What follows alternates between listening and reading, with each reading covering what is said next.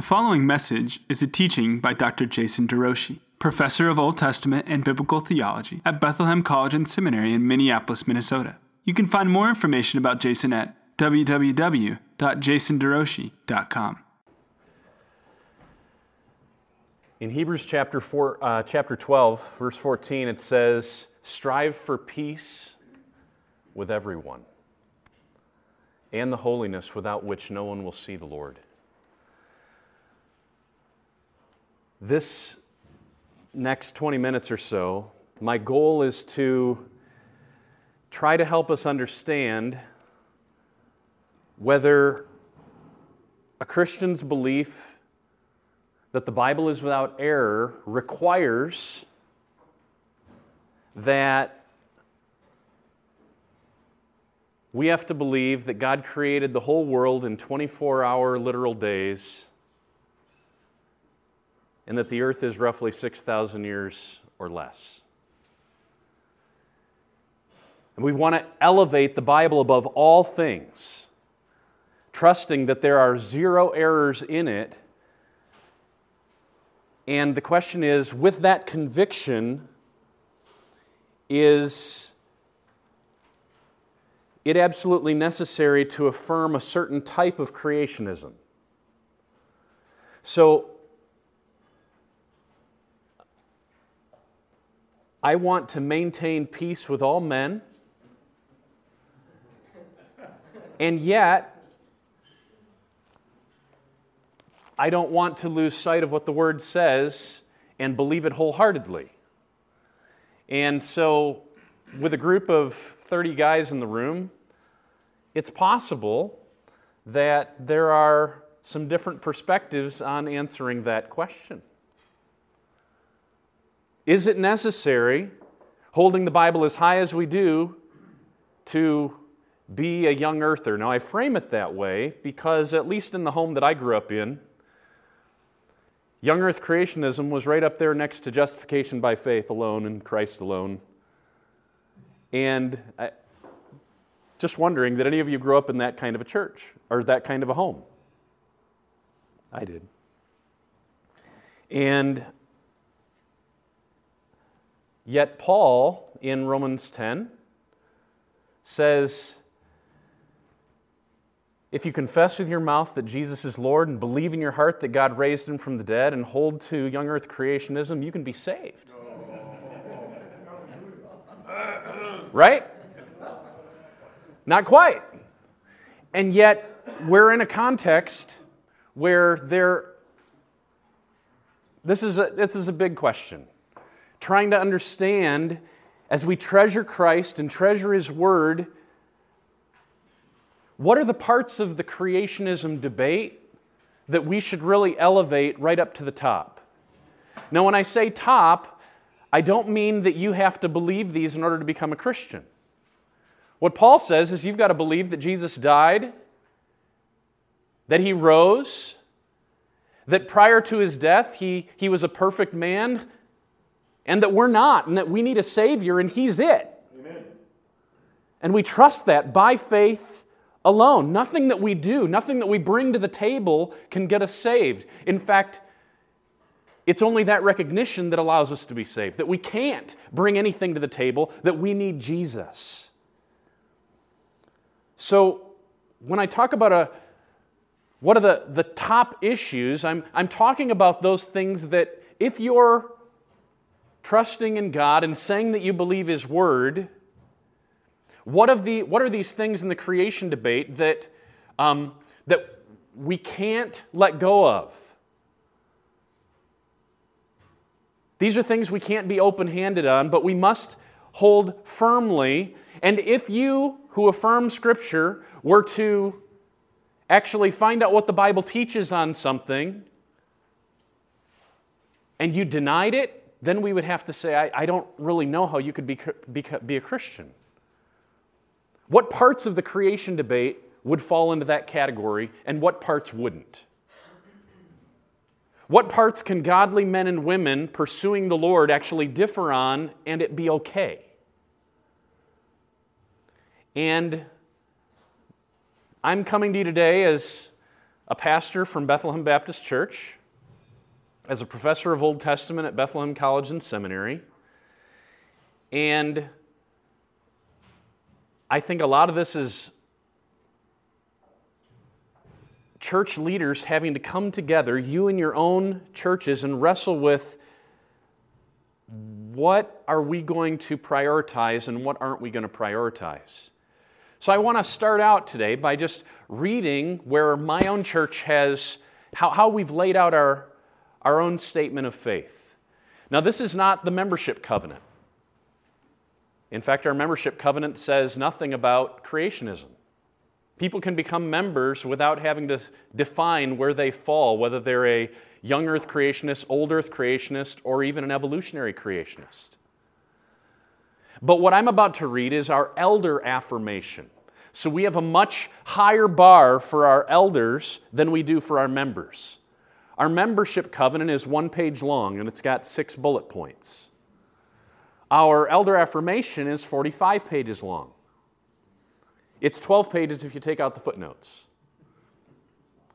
But that's detailed theology that all of us as elders at Bethlehem celebrate. And I just want to show you where, how, how we've decided to frame this issue and identify what we're saying is essential for being a leader at our church and what isn't. And, and my hope is not to say you need to do it like us, but to try to assess um, just to give you an example of how dialogue might go on on your leadership teams and how I'm processing through these matters and how I'm joyfully accepting where our own church has come down. So here is our elder affirmation. Well, before we start here, let, let me just pray. Father, for whatever reason, this particular topic can make blood pressure rise. And, and I, I would just ask that you would help there be a sweet peace and unity among the brothers here. All of us are people who want to be submitted to your book, and I'm wanting to simply help these brothers lead wisely. I pray you'd give them discernment I pray that there wouldn't be an edge among any of us, that your truth would be held very high, and yet that we would also recognize that while everything in the Bible is important, not everything is of first importance. The gospel is of first importance. So help us understand how to weigh out truth recognizing that in this room we all differ, and that's been okay on a number of matters. So give us clarity as to where this creationism stuff should fall. Thank you that you are faithful and that you're the one who preserves your people. In Jesus' name I pray. Amen. All right, here's what we say. We believe, this is uh, Bethlehem's Elder Affirmation 4.1. We believe that God created the universe and everything in it out of nothing by the word of his power. Having no deficiency in himself, nor moved by any incompleteness, in his joyful self sufficiency, God was pleased in creation to display his glory for the everlasting joy of the redeemed from every tribe and tongue and people and nation. So, right off the bat, we say God created the universe. There is God, and then there's everything else. And He's the supreme actor. There was nothing besides Him. And then all of a sudden, a moment came where creation happens, and it didn't grow out of need. He didn't create out of a need for fellowship. He was absolutely delighting in his eternal Trinity, and yet his overflow of joy in himself leads to the creation of the world. His eternal love within himself overflows in, in a natural, positive expression of love. I can love others too. In comes the world. What we're affirming here is, is first step, God created. Now consider trying to be a Christian without a view that God created. You, you could become a Christian, but if you, if you learn Jesus is God, Jesus was at the beginning, through him all things were made, you're going to have, it's going to be impossible for you to, to try to maintain, declare, yes, I'm a follower of Jesus, and deny that God created everything. Just in the way that the Bible affirms things. This seems absolutely essential to a very biblical understanding of the Bible, our conviction that God created, that, that creation is not an accident. Second implication, He created out of nothing, we say. And the reason we put that there is to identify that there was a time where there was nothing other than God. That God is not Himself created, that He is the one who creates. That he was the only pre existent reality before the universe. He created out of nothing. And we feel compelled to say that in order to identify the foundation of biblical truth that there is only one God. What this means is that Satan was not eternal. There is only one God who created everything, and when he did it, he didn't start with anything. It was just himself, and then all of a sudden creation came forth. Number three, we say, having no deficiency in himself, God was pleased to create. God created the universe not out of need, but out of pleasure. And we, we put that in there because we have a God who delights in his creation. And that's, that's a central part of all of biblical teaching that we have a God who's not distant, who's not disheartened, but who actually is passionate about his world and about the people that he put in his world. He created not out of need. That's how Paul talks in Acts 17. We have a God who has no need. We give to him nothing, but he gives to us everything. And he does it because it pleases him. Amen. Here's 4.2 we believe that God directly created Adam from the dust of the ground and Eve from his side. We believe that Adam and Eve were the historical parents of the entire human race, that they were created male and female, equally in the image of God, without sin, that they were created to glorify their Maker, ruler, provider, and friend by trusting his all sufficient goodness, admiring his infinite beauty, enjoying his personal fellowship, and obeying his all wise counsel, and that in God's love and wisdom, they were appointed differing and complementary roles in marriage as a type of Christ and the church. So that's our 4.2. What are we saying here? Number one, we're saying that humans were not the result of an evolutionary process, but a distinct special creation. We, have chosen as, a, as an elder team to say, we think that's what the Bible teaches. Now, I'll just say right off the bat that Brother Greg's in the Evangelical Free Church, and they have chosen as a denomination to declare a certain type of millennial view. At least that's where it was. Is it still that way? Uh, a proposed change. But, but to be, be an EV free pastor required that you hold a certain type of millennial view.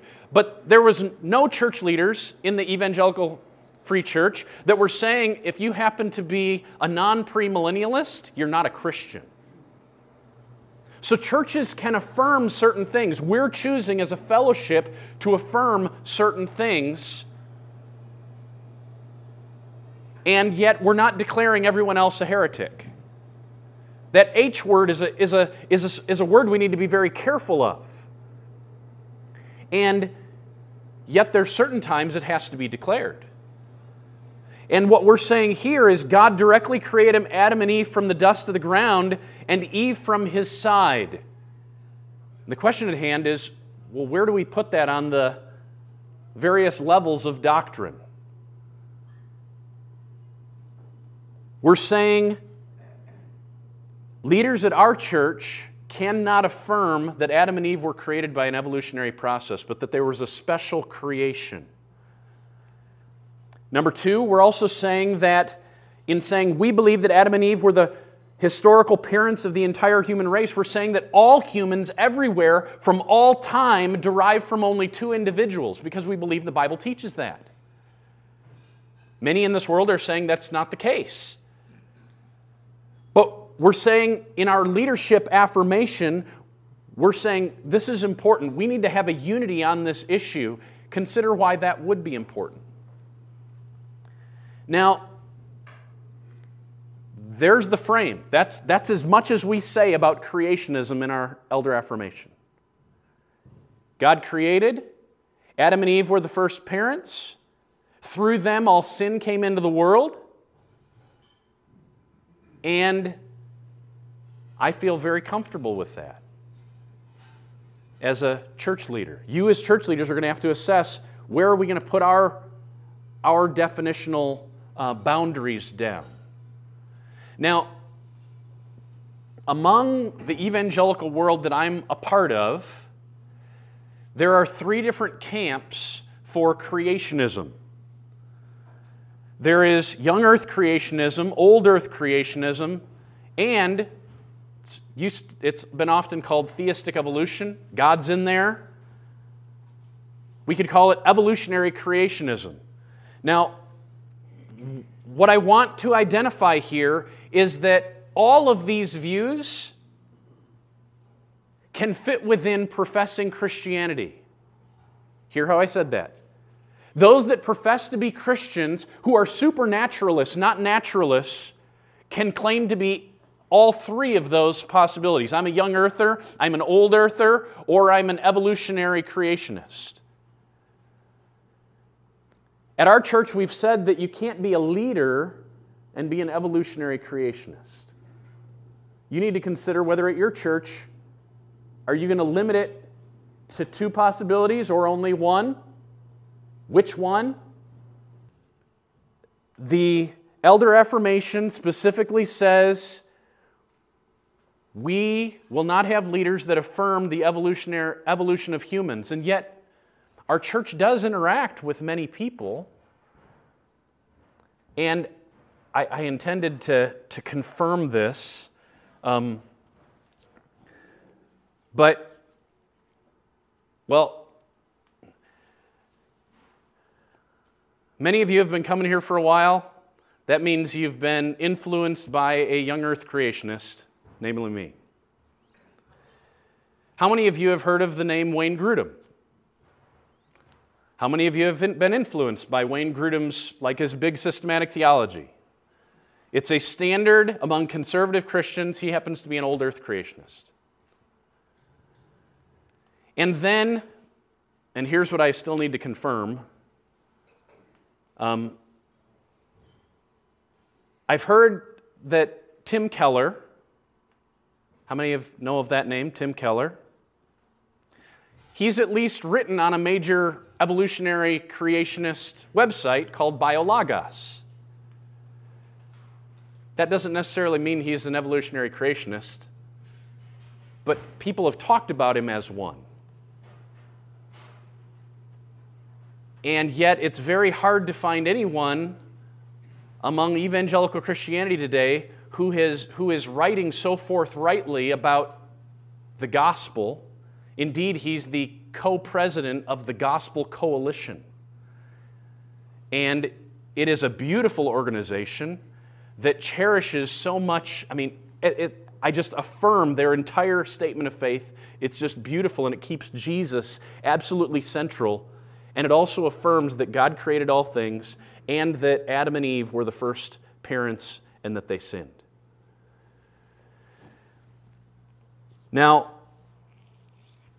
at least at my church, there's never been any context wherein evolutionary creationists have been declared heretical. As I look back on my own life, it's funny how, you know, past friends from 20 years ago become different things. My best friend in seminary is now the director of the Biologos organization. And Biologos is the leading evangelical evolutionary creationist organization in the United States. He's the director of it. And we differ on a lot of things. And he uses Old Testament professors as his foundational, he's a philosopher, not a, um, trained in philosophy, not in Bible, but he goes to Old Testament professors that I completely disagree with in order to justify his reading of the biblical text. He could not be an elder at my church, but I do think he's a brother.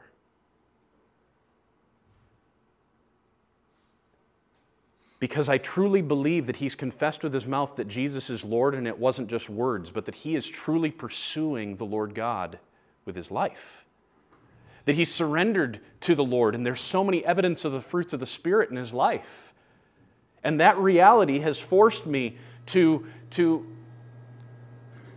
to, to wrestle with what am I going to say has to be kept, and I cannot. Uh, hold it open handedly. Now,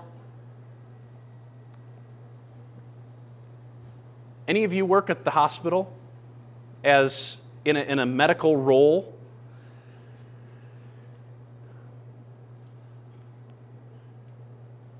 I recently, my wife recently had to take my son Ezra, who's nine, to the ER. And um, positively, we never got through the desk to pay the bill. But we did get into the ER, and he had a cut on his leg. And my son is from Africa, he's from Ethiopia. Um, as soon as you wipe off the black skin, there's white flesh under there. And it's often hard to tell whether the white flesh is flesh or bone. And he slipped off of the swing set and uh, just ripped open his leg. And he was on the ground and he could barely walk and he's limping and my wife thought he had broken his leg. So off to the er they went. And by the time we drove the two miles to the emergency room um, he hopped out of the back of the car and ran to the front door of the er and my wife in that process recognized I, I don't think this is as bad as i thought and it's probably not the bone that we're looking at um, but we get in and, and we're met by a nurse She's called a triage nurse. A triage nurse is there to assess different levels of pain. So, my son is standing there with a cut open leg, and in walks somebody holding their head in their hand. Not really. Um, but, but if that were to happen in the, in the emergency room, the nurse would, would be weighing out issues. Sure, they're all important. She's not going to deny my son's pain, but the person holding their head would probably get priority. They should get priority because it's a little more dramatic, a little more uh, life threatening. There's a lot more at stake. And, and I want to propose that we as church leaders um, think about a triangle that has three parts. And I find it very helpful for us in, in assessing um, doctrine recognizing that all the teachings of the Bible are important, but not all are of first importance. And wrestling as leaders and helping our people wrestle with what would we put in a top tier category that we might call essential to Christianity. And I want to propose that and by essential to Christianity, again, I mean, I don't, you, ha- you don't have to have all this down in your mind in order to become a Christian, but that Christianity, by its nature, rises or falls on whether you hold to these, vi- these issues. And if you were to know they are true and you deny them, you, you couldn't be a Christian. And I would put that God was creator up in that category. I would put that Adam and Eve were actual people, the his, that they were historical figures, I would put that up in that category. Why? Because if you don't have a first Adam, you can't have a last Adam. If you don't have the problem that was brought about by the first parents, you can't have an answer that's brought about by Jesus. His an, a complete understanding of who Jesus is depends on the historicity of actual parents who sinned and rebelled on God and were cast out, creating all of us, make, making all of us be born into a world where sin infects and affects every part of us. I count that as a, as a top level issue. That Jesus is indeed God, that he, he died on the cross for our sins, that He alone is the Savior. But I wouldn't put my conviction in believer baptism in the top tier. Because I have many brothers and sisters who, for example, are Presbyterians and they baptize babies. Not because they don't love Jesus, but because they're reading the Bible in a different way and they've, they've come to a different conclusion about what baptism actually is.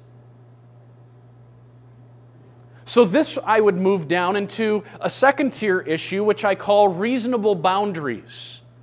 Top tier, essential to Christianity. Second tier, reasonable boundaries. And these are the, the types of issues that Christians normally wrestle with, go head to head on, and they create tensions in church leaderships and sometimes church splits. They also create different denominations. And we've probably got five to ten different denominations, even representative, represented in this room. I would put in this second tier issues like think, think about if, if I had a pastor who held a different view on this topic, how easily would it be for us to preach together, minister together?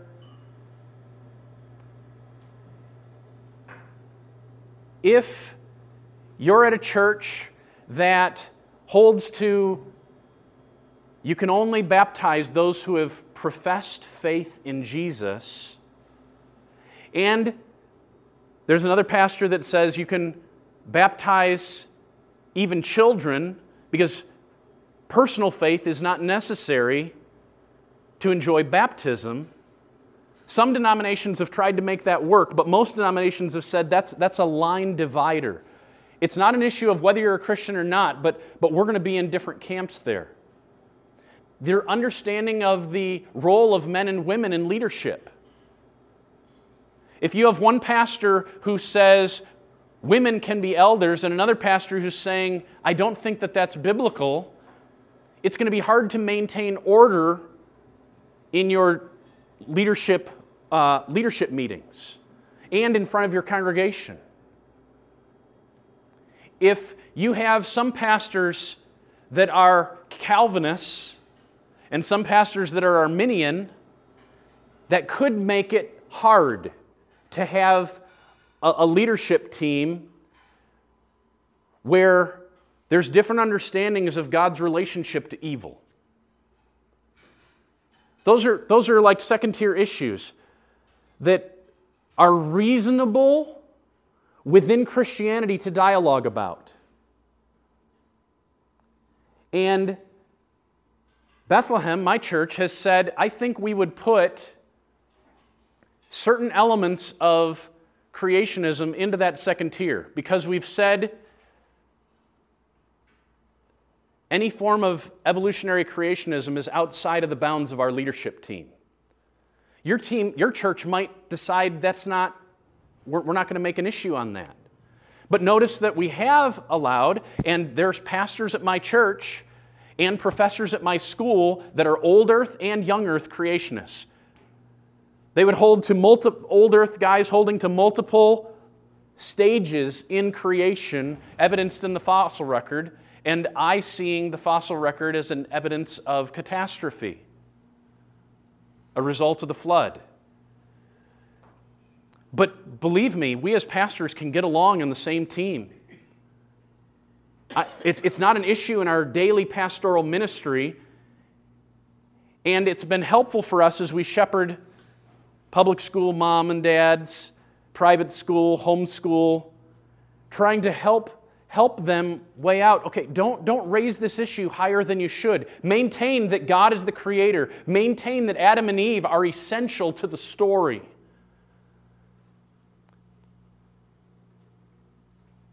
But maintain that god is working as creator to bring about a new creation. But the how we've said this is a little bit less important, but there's certain parts of it that the reading of our scripture, when we're in Genesis 2 and it says man was created out of the dust, I don't think that we can, we've said, I don't think that we can move from the dust particle of a big bang all the way up to man and let that be faithful to our reading of the text. Whereas others feel comfortable doing that. We're saying, no, that, that is nurturing a kind of reading of Scripture that we don't think is healthy for our people, and we don't want leaders who are holding that view. Third tier issues Can Christians participate in Halloween or not? I, I wouldn't raise this up to a denominational level. This is an issue of conscience. Whether you're in what they call amillennial, meaning a realized millennium. We're living in the millennium right now, the church age. Whether you're a historic pre mill guy, believing that the millennium is coming, Jesus will return and establish a time on earth. And that can come in different flavors, like even dispensational premillennialism that would have a, a pre tribulation rapture. Or you're a postmillennial that thinks Jesus will come after things get better. Or you're just a panmillennial that says it'll all pan out. I think this is a third level issue that leaders can get a, you could have various people on the same staff and even joking back and forth, trusting all of us that God's going to work it out. And I can hold my convictions and, and believe that the church is not going to be taken out before a tribulation. And I can have a, a person in my congregation that, that really believes in, defines the rapture of the church, meaning we've got to get out of here before everything gets really bad.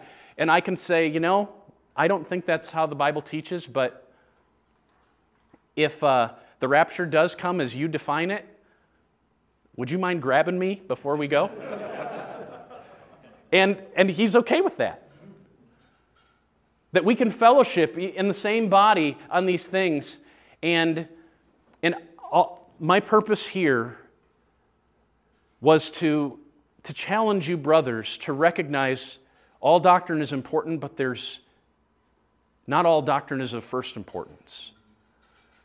And just recognize that in the rest of your lives already, Wherever you sit as church leaders, you've already, consciously or unconsciously, made calls on where you're going to put different types of doctrines. And you, as church leaders before God, need to have good conscience,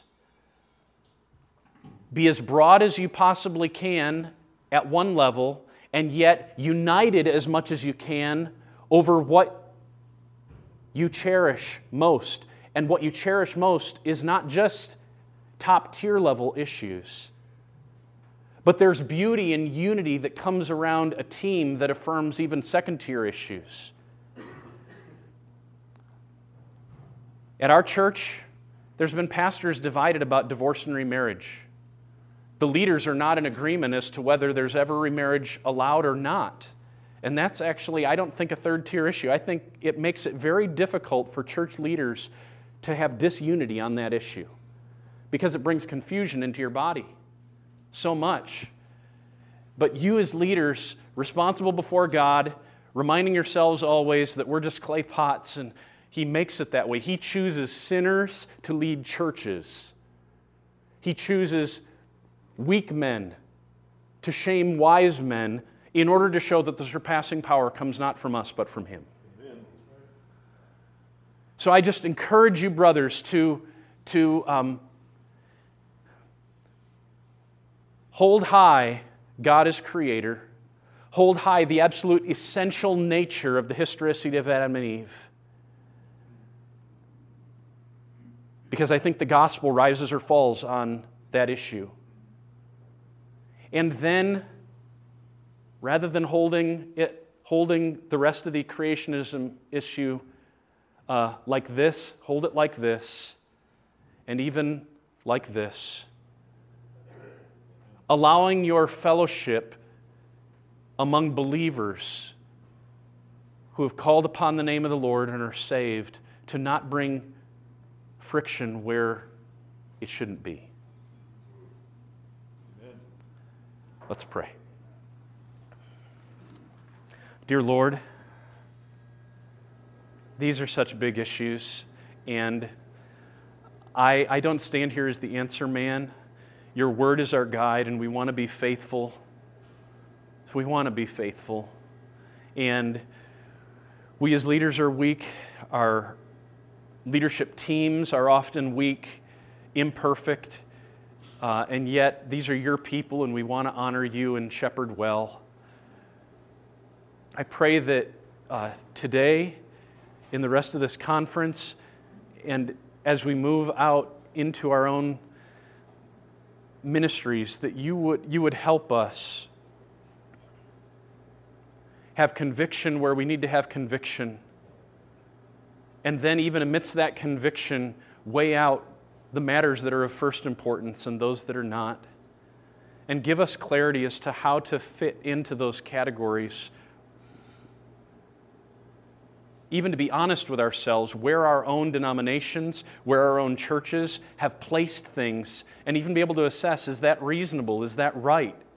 Is that, is that best for broader church unity. So give us clarity. In Jesus' name I pray. Amen. I'll just add in having a message like this, just remember I celebrate that I'm part of a church that has a 45 page doctrinal statement for the leaders.